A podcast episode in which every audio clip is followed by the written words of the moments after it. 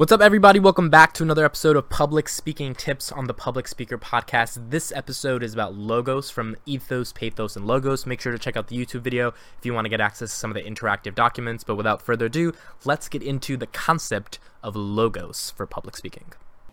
So, what is logos? Logos is a Greek word that stands literally for word. Um, so, it's kind of about the internal consistency of a message that is being communicated or the words that you're using to communicate that message. Ultimately, logos is about the logical appeal of your argument. So we talked about your credibility of the source of the speaker who's providing the argument in ethos. We talked about the emotional appeal that pathos provides. Now it's about the logical appeal that your argument has, which provides a lot of the framework for the validity for its ability to communicate its message. So a lot of times, logos is based upon what is the factual uh, or opinionated evidence that you have that can ultimately provide a framework or a foundation for why your argument should be true. So there are facts and statistics in the field of empiricism and sociology that you can look to to ultimately provide reasoning for your argument, to provide internal consistency within the message that you're providing.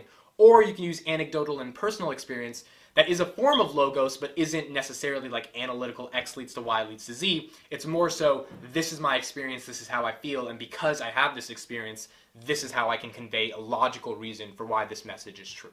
So logos is important within an argument because if you don't have logos or even in any message that you're trying to communicate because if you don't have any logos it's very hard for there to be a foundation for anything that you're communicating to make a lot of sense. Now, the metric for making sense is uh, based upon your own opinion, right? So it can be about your personal experience or it can be something factual or statistical in the world. But regardless, it needs to be there because if you have emotional appeal and you have a credible source, if there's no warranted reasons for why things are true or not true, whether those are in a rational sense or in an anecdotal sense, then the logical consistency of your argument starts to fall. Therefore, your message ultimately isn't communicated as effectively as it could have been if you had logos within your argument.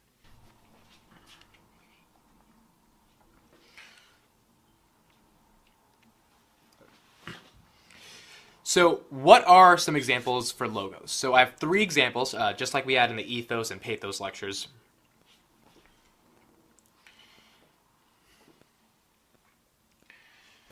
So, what are some examples for logos? So, I have three examples. So, the first one would be that climate change is real because CO2 emissions have increased over the past 50 years and sea levels are rising, which proves that climate change is a phenomenon that is happening.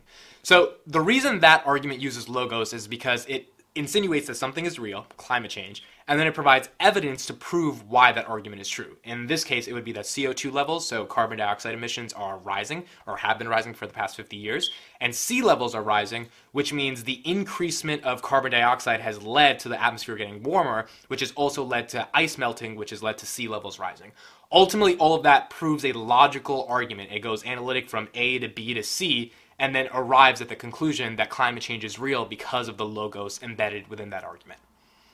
So the second example I have is based on my personal experience, I know what it feels like to skydive. It is the most amazing thing in the world, and anyone who hasn't done it is missing out on the wind in their air and the amazing sights that they can see.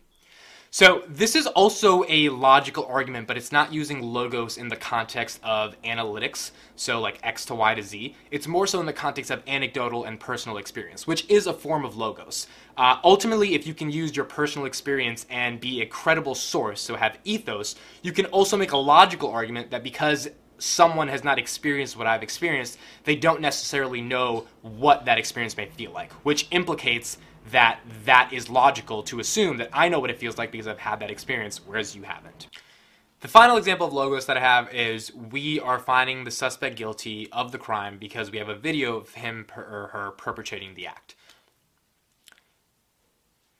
So the final example of logos that I have is we are finding the suspect guilty because we have a video of them committing the crime.